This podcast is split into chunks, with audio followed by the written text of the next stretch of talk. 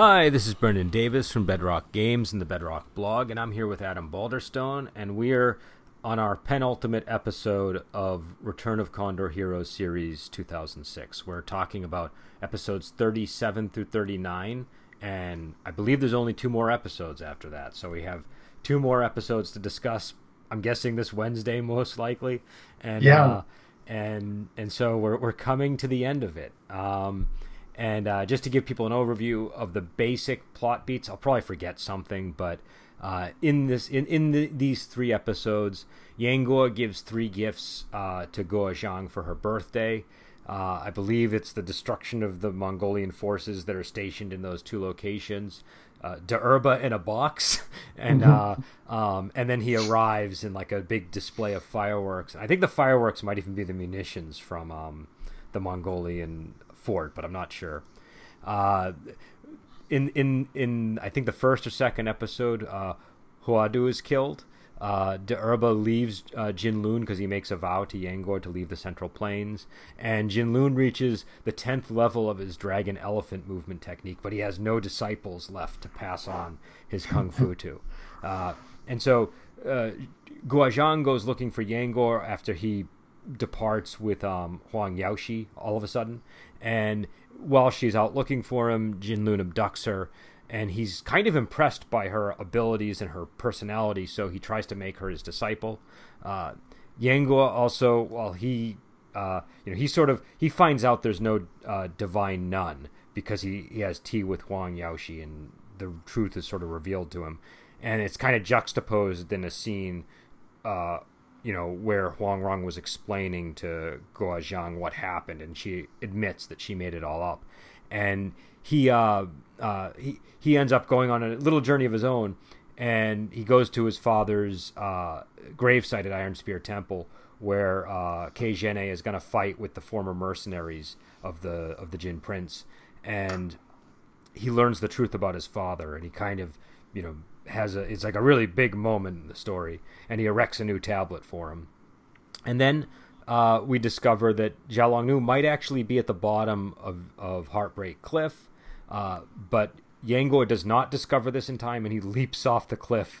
And the last episode ends on a cliffhanger, literally. with Guo Xiang leaping after him, and Jinlun trying to stop her and only grabbing her shoe, and then everybody arrives, and they basically see Jinlun with her shoe and think that he threw her off the cliff, or at least Zhou Botong jumps to that conclusion.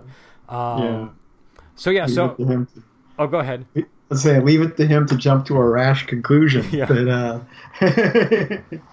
which actually isn't that rash, really. Yeah, I mean, it's probably a pretty huge villain. It's a pretty sensible thing to conclude. What did you think of these episodes? These are really, really enjoyable episodes. I mean, it just feels like things are building. I mean, the whole juxtaposition of the birthday celebration, with all the gifts arriving, with the, resolution of, who's going to be the head of the beggar clan, that all, and Huo Du's trickery being revealed and everything. That was just a lot of fun. I was just really enjoying all of that a lot, and it's Guo Fu. It's like her feeling the whole time. This is all like she's kind of got that look in her eye, like this is all some trick that Yang Guo's using to take over the beggar clan. It's like then it's because she was like no. I think he's the perfect guy. He's an old friend of mine. So that all comes out in a nice way. But it's interesting because there's a lot of like kind of happy, nice stuff in these episodes juxtaposed with the tragedy of Yang Guo finding out, the truth that he's, kind of been tricked 16 years ago. Yeah. Though he's quite more measured, I would say. He sort of seems to have mellowed with age. Like he does not just leap to the worst possible, in any. But the whole thing with Huo Du was interesting. I don't know if it was as clear in this version as it is in the book, but he's basically been pretending to be a mediocre beggar for like many years now, like 10 years or something, because he fled and left Jinlun behind, and he doesn't want Jinlun or Daerba to kill him. So I wasn't clear on that. I thought when he showed up, I thought he took on another beggar's identity when he showed up, like early, like an episode or two ago or whatever. I could be misremembering. That's what it's. No, I'm not disagreeing with you. I'm just saying that that was my interpretation, but it was a little murky, so I'm quite willing to believe I got it wrong. Well, and it's, I mean, again, I'm going by memory from the book, but what I recall was he had been in hiding in the beggar group. He was planning to do this for some time. And that's interesting. And so that's why he had the staff why the beggar stick was in the staff, because he was gonna pretend to kill Huo Du and reclaim the staff, and he's Huo Du, so. Because remember, those are the two things he said you need to do to be. That was when Yellow Chi wins the contest and becomes the leader. He challenges him and is like, "Well, do you have the dog beating stick? Have you gotten revenge against Huo Du for killing our master? Then you cannot be the leader." And so it's clear what his next move is going to be. I like the whole. I like that whole trickery there. Cause I did figure that was his next move, and I like that from the standpoint that not only did he kind of win it on a martial kind of way there, by doing well in the fight against him, and say that then he does. He could have tried to claim it then, but he's like, but we still got to deal with this other stuff. So he was kind of like elevating himself above even being the winner of the tournament. It was, that was good stuff, definitely. And then when they bring Daerba in the box, that's my favorite moment. Because he's just a look on his face, and then when he, I think they tell him that's because Huo Du was kind of disguised, and they tell him that's Huo Du, and he runs up and just tries to destroy him, and he ends up killing him. Wasn't it Huang Yaoshi that killed him? You're right. Huang Yaoshi, I think, used his finger flick ability or something. Yeah. You were correct. But and also we get the return of Huang Yaoshi. We get, Huang Yaoshi showing up. And it's kind of cool that he's been like lingering in the shadows because he heard a rumor and he was a little concerned about his family. And so, and then when Yang Guo returns, they have a reunion. And in the book, it's a little bit more funny because what happens is it's like all this stuff happens, and then within moments, him and Huang Yaoshi run off together, and they basically say, we've always been very fickle, we cannot be, you cannot contain us. Like I forget what they say exactly, but it's just kind of like, we need to roam. But we also learned that Guo Zhang's nickname is Little Heretic. I like that. I liked his reaction. It's funny because I'm watching the Legend of Condor Heroes series at the moment, and there's a scene in that, which I don't know if it's in the book, but when Hong Qigong is training Huang Rong early on, there's a part where he kind of refers to her father as the Eastern heretic, and she's like, I don't like that nickname, and he said, Hong's like, well, you know what, your father really likes that nickname. And so when that little thing of him being excited about his granddaughter being a little heretic, I was like, it's funny you got to watch these in parallel because these things will kind of bounce off each other. It's interesting. Again, we kind of talked about this before, but like how the characters sort of inherit these different traits from the parents or the grandparents, and so she's got a little element of her grandfather, and I feel like he's very careful to kind of sort of do it. It makes them feel believable because you always see that in real life. Like I have a niece who is like behaviorally like the spitting image of her mother. Do you know what I mean? Like she's just like my sister. And it's like, you see that in the real world, and so, I feel like there's a lot of effort was put in to get those details right for these characters. So what else happens after that? Oh, she also learns that her sister is to blame for all of the bad things that happened to Yang Guo, because Huang Rong sits her down, and this is kind of cool because it's a scene that gets juxtaposed with all the other stuff. So it's like, but she explains to her that the Guo Fu cut off Yang Guo's arm and did all this, poisoned them and all these things. And it's interesting that Guo Fu is still just kind of like, her jealousy just keeps rising and rising the more praise Yang Guo gets when he returns. Yeah, I like the I like the way the show will often have things that seem really good kind of turn on a dime to an extent. The reunion between Yang Guo and Huang Yaoshi. It's like I literally like the friendship they formed earlier in the series. It's like having them together. It's like, oh, cool, they're gonna hang out together. And they go off and they're drinking and admiring each other. Then as it's jumping back and forth with the discussion of Huang Rong, I'm like, oh, that's where this scene is going. Oh no! It just seems like it's a really nice, friendly thing, kind of thing, chance for two characters to get together. But it just no, it's going to be a dark, dark revelation. And Yang Guo takes off after that. He learns that the Divine Nun doesn't exist. And Huang Yaoshi's kind of surprised, like, hey, maybe she does. I just might not have heard of her, because he doesn't know the backstory. And so it's funny to see his reaction against Yang Guo's. But then we get to that scene where, number one, Guo Xiang goes off to look for Yang Guo. And then Jinlun is training by the shore, and he reaches the 10th level of his dragon elephant movement technique. And this is something that you hear this. They talk in terms of clearly distinct levels in these movies.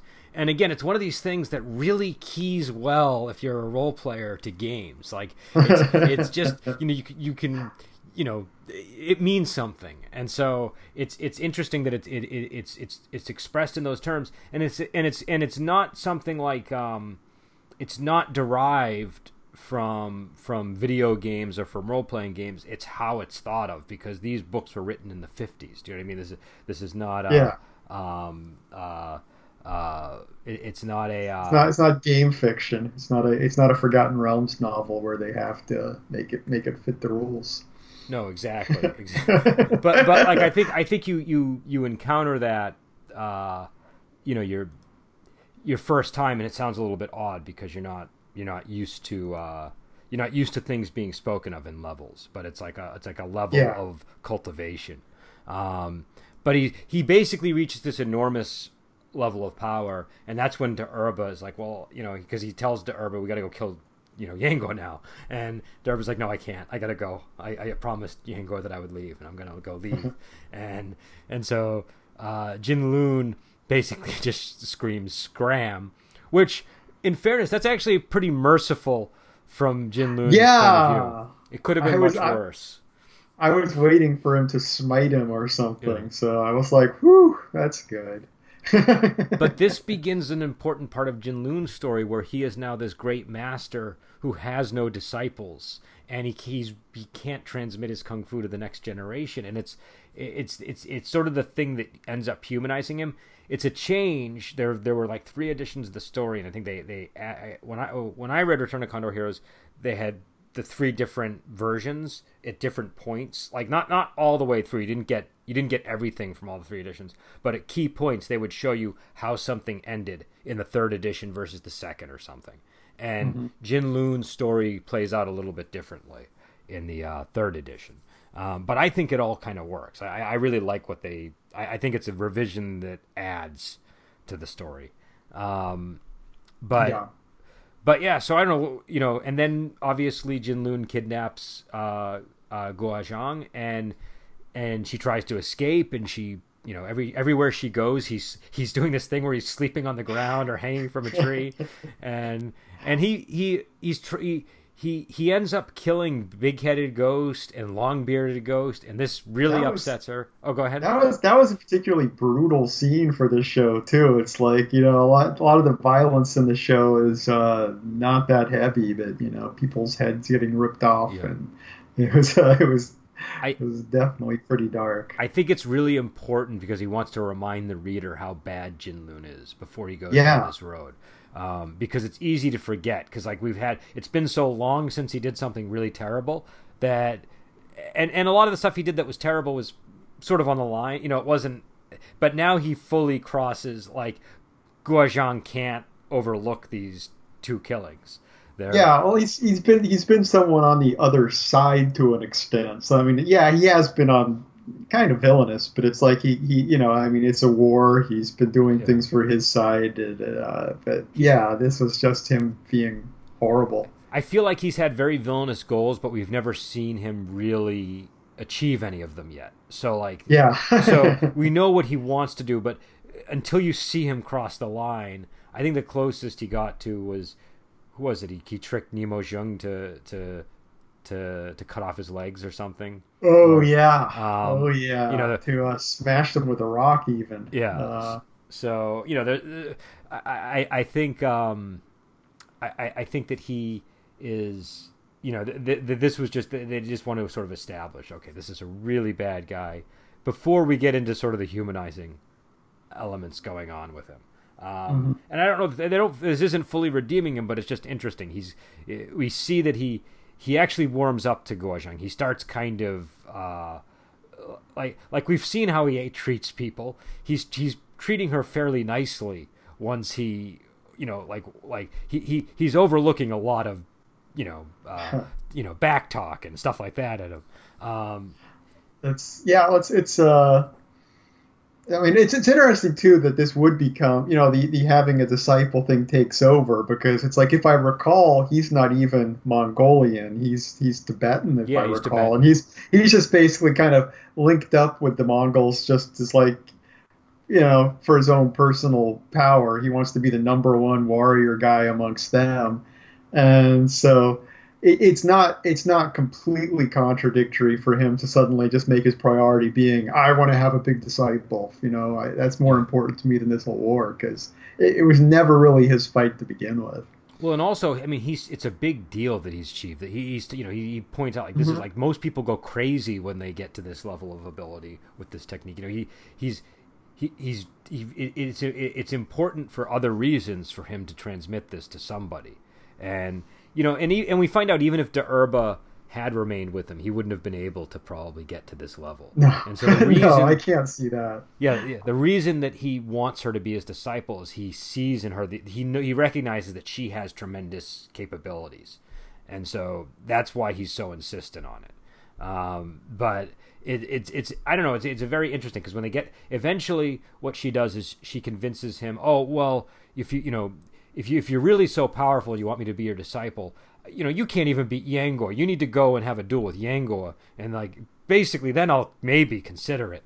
And he agrees to take her to Heartbreak Cliff, where she knows Yang Guo is going to be for the anniversary of Xiaolongnü's departure.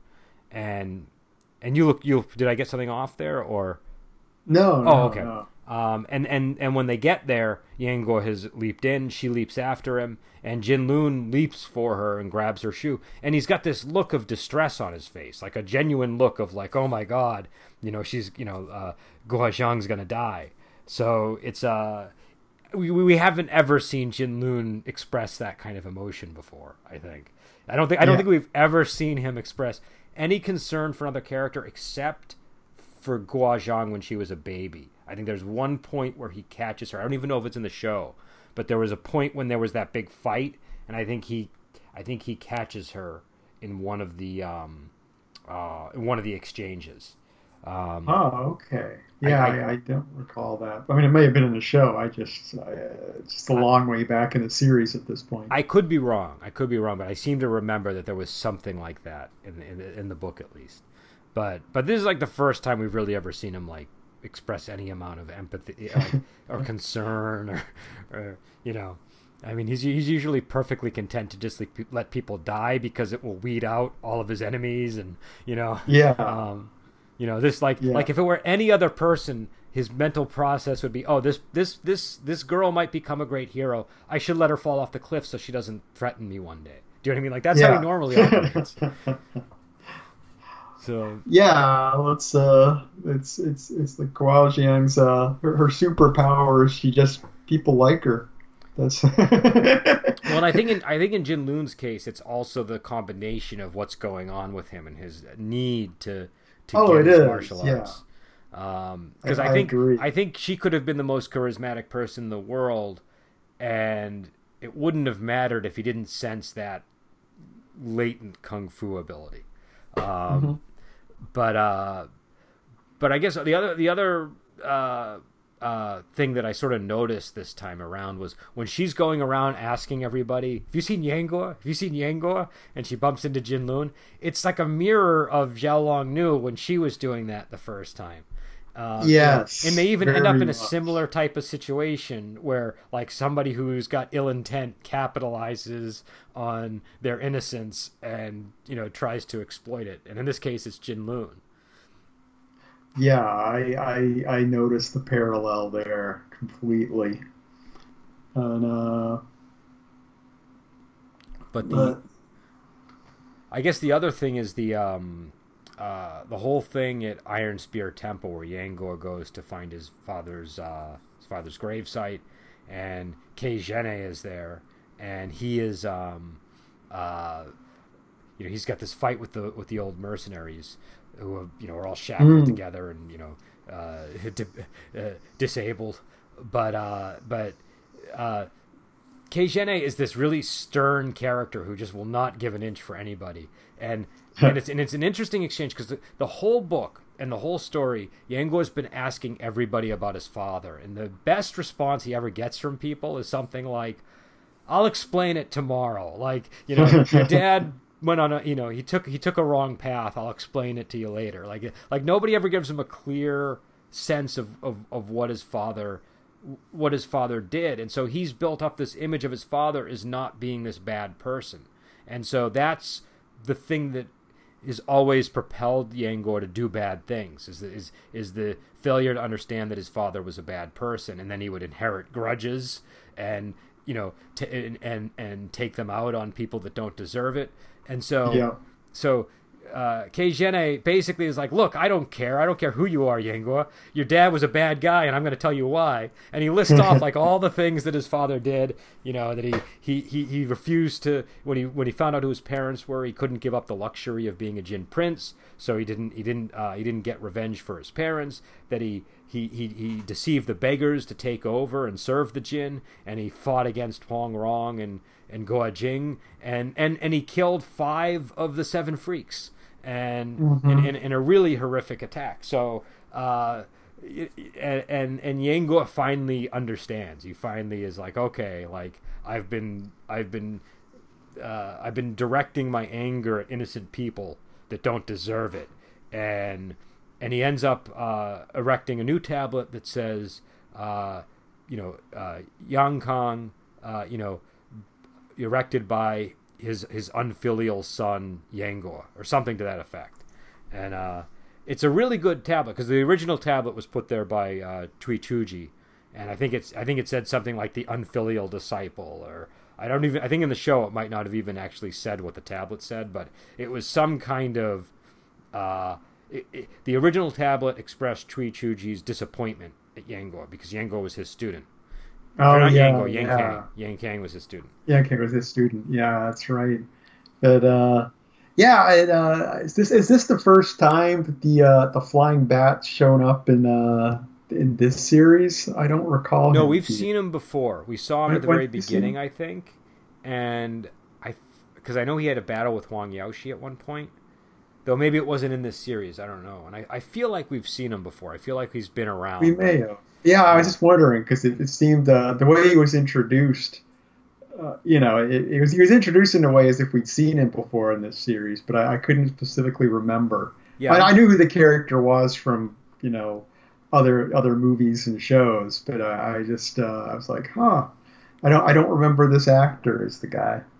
No, yeah, he's an interesting character, and I love that his like his no BS approach is the thing that kind of like, you know, it sort of concludes Yang Guo's sort of internal conflict over his father, and Yeah, yeah, I like that. I like to be. I mean, it's one of those things that's been unresolved so long. I kind of forgot it wasn't resolved. It's like, oh, we're finally getting this closure here on that.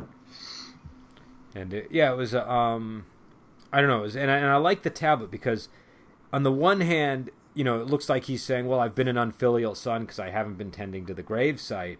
But on the other hand, he's kind of saying, I'm an unfilial son because I'm not following in the footsteps of Yang Kang. So there's like there seems to be like a double meaning to it. So it's, you know, and it's also, it's just nice kind of going back to Iron Spear Temple and just sort of the sort of full circle, you know, experience of it. Cause all the people that are there were present except for Yang Guo, of course, during the events. So I don't know, was there, what else did we miss here? Were there any big developments that we didn't talk about that we should go over? Let's see. Yeah, it's just a lot that went on. I think, it's just the whole, we had the whole visit with Zhou Botong and the divine mathematician and Reverend Yideng. Yeah, what did you think of that? So Huang Rong, Lu Shuang, and Cheng Ying, because when Ke Zhen'e has that meeting at Iron Spear Temple, because he basically loses a fight and he says, okay, I'm willing to die, but give me a day because I need to get a message, and I'll bring you like a 9-flower jade pill, you know. So he goes to Lu Shuang and Cheng Ying, and they're the ones who bring the news to I think Guo Jing, and then Huang Rong ends up going with the two of them to recover Guo Xiang, and so. They're out, they're roaming, and they see the jade bees, and this leads them to a homestead where they find Reverend Yideng, Lu Ying, and Zhou Botong all kind of living in the same area. And it's, I don't know, it's like a nice sort of, like they, you know, it's a very interesting, it feels like they kind of got like a, like really nice golden years as characters. Yeah, it did. It was, like I said, there was a lot, you know, between that and like the whole birthday party things, there was just, it was, you know, in comparison to the kind of more tragic things that happened in this, there's just this really, it was like extreme despair on Yang Guo's part versus just a lot of characters getting nice endings at this point. And it worked for me. I mean, you know, obviously these characters have a lot of bad feeling in the past between some of them, but it was just kind of nice to see it all kind of come together at the end.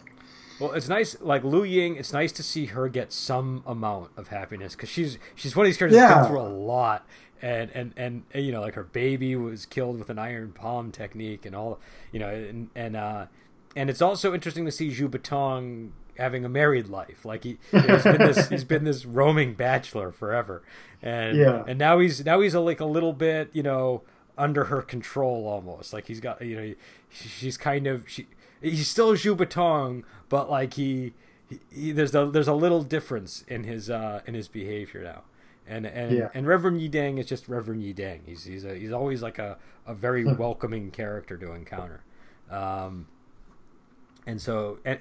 But what's clever here, I think, is he's become a beekeeper, and when he's talking about his bees to Huang Rong, he's like, "Oh yeah, my bees are great. They got writing on their wings." And she's like, "What are you talking about, writing on the wings?" And he shows her the bees, and there are all these little characters on them, and it says like at like Bottomless Valley. You know, at path, like it's not clear what it means, and then eventually Huang Rong puts it together and says like, "Oh, I am at the bottom of Passionless Valley," and then she realizes, "Oh, this might be Xiaolongnü using her bees to send messages."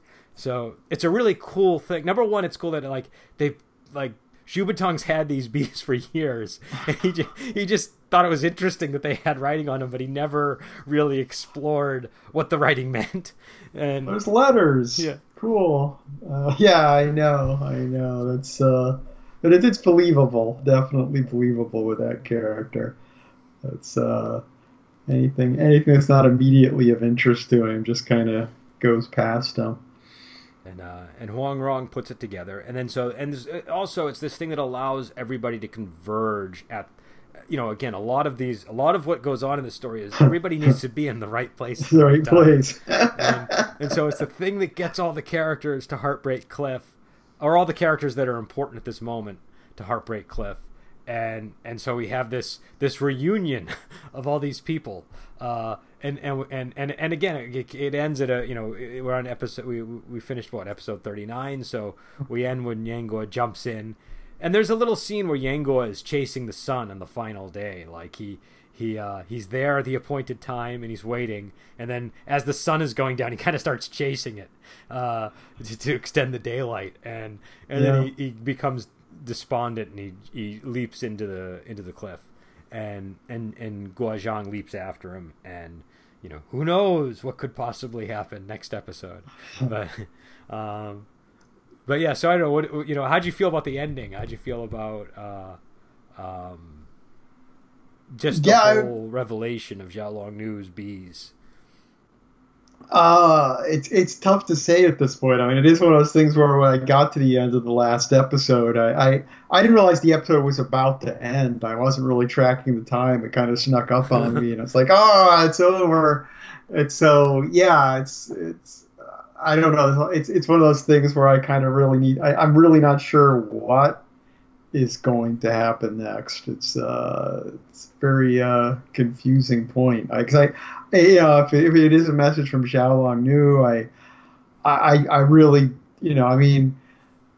obviously they're because the thing that's interesting is like the tablet could be true to some extent, like Xiao, because I mean when Huang Rong made up this lie, I don't think she really knew exactly what the tablet really was about. So it could be easily be a case of Huang Rong taking a situation that was on the surface true and making it into a lie just by feeling the need to expand on it. So I don't know. It's complicated because. I'm just wondering if it was a case of Huang Rong having overthought the case and made it more complicated than it was. But who knows? Yeah, it's difficult to say. It might have been a situation that didn't necessitate a lie, because she could have just literally said to him, who knows why she said that, but clearly she's got some idea in mind, and we should wait 16 years to see. Yeah. Otherwise, you might kill yourself, and then she returns, and you're not here, and then she kills herself. So... it's just as a matter of sort of reducing the risk of bad things arising. But again, I don't know. I feel like because the day has already passed, it sort of like suggests that whatever might have been true on the cliff, would possibly not be, but we'll see what happens. Sure. I'm not saying that it necessarily is, but it's just I mean, I don't know, everything is very very unclear to me at the moment. But yeah, so we have 2 episodes left, so we'll probably have I'm guessing we're gonna have a fairly short episode at the end of those 2, because I don't think there'll be as much ground to cover. Though actually, now that I'm thinking about it, there's a lot that happens in the book between then and now, so I'm wondering if it actually is 41 episodes, or if they just cram a bunch into or if they cut out some stuff. But yeah, I don't know. It's and I could be. I think it's 41, but I could be wrong on the number. It should be. That's what it's supposed to be. We'll try to figure it out after the podcast. Yeah, to make sure. I mean, we might have more reflection on the series as a whole when we get to the end either way, so it may not be a short episode after all in any case. But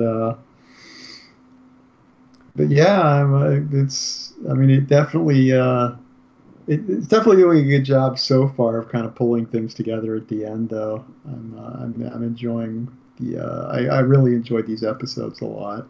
How would you say this is different now that you've sort of experienced pretty much a full series?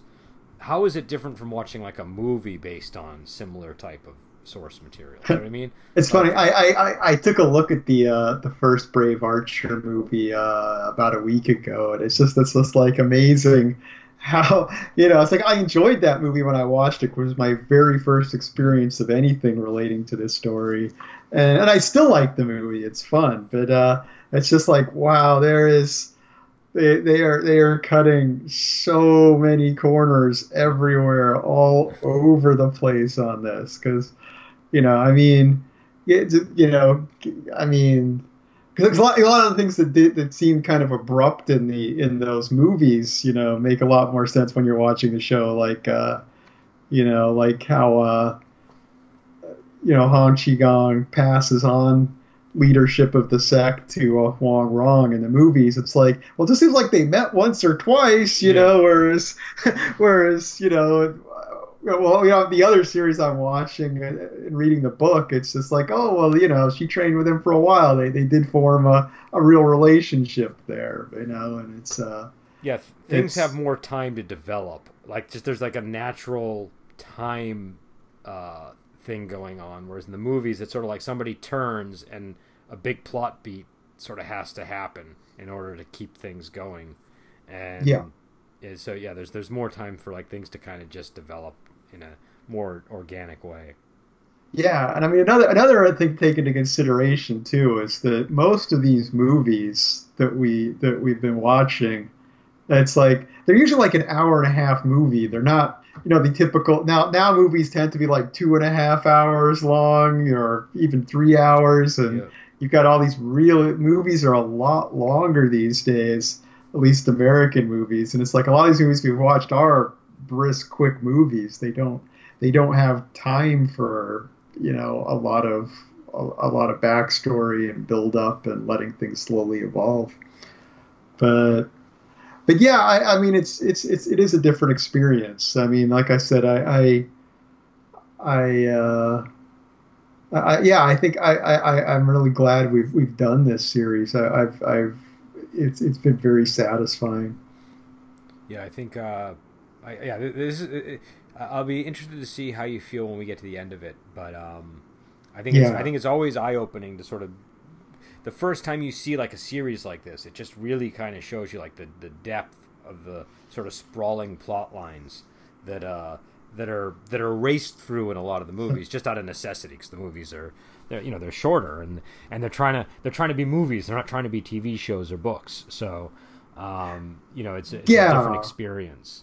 And like the journey that Yang Guo's taken from being some kid that, you know, all the way up to being this, you know, this profound level martial artist. It's like you couldn't do that in a movie without making it feel kind of cheap, or like he's the chosen one and he just picked up all these powers quickly, like in the Matrix or something. But, you know, it's like you can't have the real evolution of someone over 30 years developing all these powers. It's like you can't do that in a movie the same way. Though they do, if you watch like a movie like Buddha's Palm kind of does that. Like I think also it's not impossible, but there's like more of an acceptance of that idea too in this stuff, because it's such a common thing. Like the idea, I forget the terminology, but it's kind of like being favored by heaven. Like there's a characters will they'll kind of be like the one. Well, that's what I'm saying. It's like in a movie, you have to make someone the chosen one or something, or like you say, favored by heaven to get that effect. It's like, oh, of course they learned all this stuff in like one montage, you know. But you know, there's not. I mean, with both the heroes of both these series, it's like, you know, I mean. Guo Jing, for example, it's like he starts off as someone where his teachers are all like, "This man, we're stuck teaching this kid. Yeah. Man, how did this? We got the wrong end of the bat." But you know, so it's like he's far from being the chosen one. He's someone that really has to be stubborn and earn his way through getting all his abilities. Well, I think what you see with both, they both sort of embody different virtues, I guess you could say, but like what really enables them to become powerful is the fact that they do adhere to these virtues, and that seems to be the thing that impresses people about them. So Guo Jing, for all of his simplicity, he's an honest sort of, just person, and you know, someone like Hong Qigong isn't worried about transmitting his kung fu to that type of individual, you know, whereas he'd be a lot more nervous about passing on any of his knowledge to Yang Kang or someone a little bit more shady. So, and Yang Guo kind of, even though he's not, it's not the same. Like he's a little bit more unorthodox, a little bit more wild. But it's like it's his virtuous qualities that are winning people over and getting him to allowing him to connect with these masters who, you know, a lot of times it's just like a simple demonstration of respect towards an elder or something that gets you the in for the ability. But a lot of with Yang Guo too. I mean, you know, he got a lot of his big chi elevation from Huang Yaoshi. So the fact that he's an unorthodox kind of wild person, it's like that worked in his favor there, because that's the guy who gave him a lot of his power. He's totally fine with that. So, but yeah, no, it's definitely, and that is a feature of these stories. If you read, you know, like Smiling Proud Wanderer or what was the other one? The Demigods and Semi Devils. You get these characters who sort of, you know, grow in power. But yeah, so we'll be back on Wednesday to talk about the final episodes, unless we're way off on the number of episodes. I'm pretty sure it's 41, but we will have to double check that. And I think this Friday, what movie are we doing? We're doing Painted Skin 2008. Is that our? Yeah, that's the one. So for those who don't know, Painted Skin is a Pu Songling story. It's like an old tale in the Strange Tales from a Chinese Studio. I highly recommend people read it. It's available for free online, I'm sure. There's like an old translation that you can get, or you can pick up like the Penguin edition or one of the other editions. Just make sure if you get another edition that it's one that actually has Painted Skin in it, and read Painted Skin. It's definitely worth checking out. And we're going to talk about a 2008 movie that was made based off that source material. And this past Friday we had a little issue getting one of the movies, so we decided to do an overall discussion, and it ended up being I guess you could say sort of like a debate over what were the top movies we have ever reviewed on the show. And we narrowed it down to 6 films, then we ultimately chose one. But we also discovered that we had reviewed something like 62 movies or something ridiculous.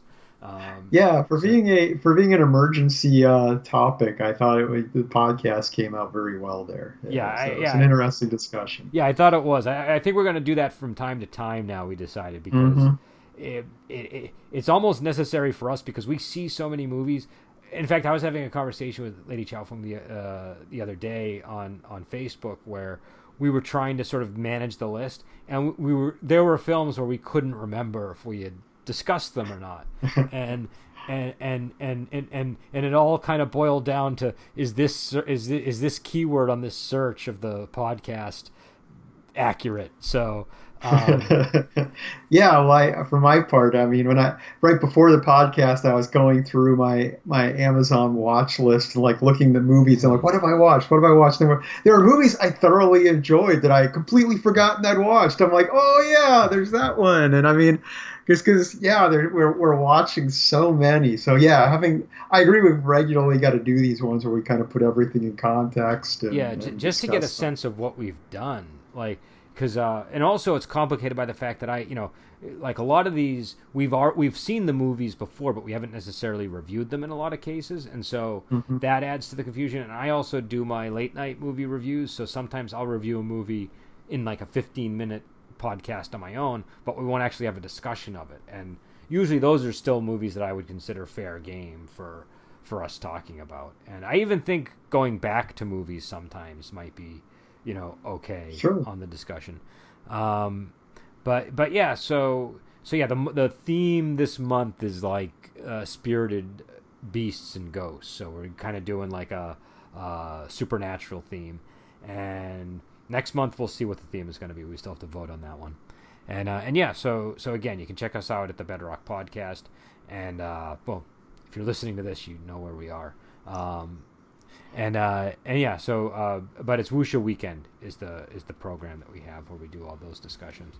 And I guess we'll let you go, and until then, we will talk to you later.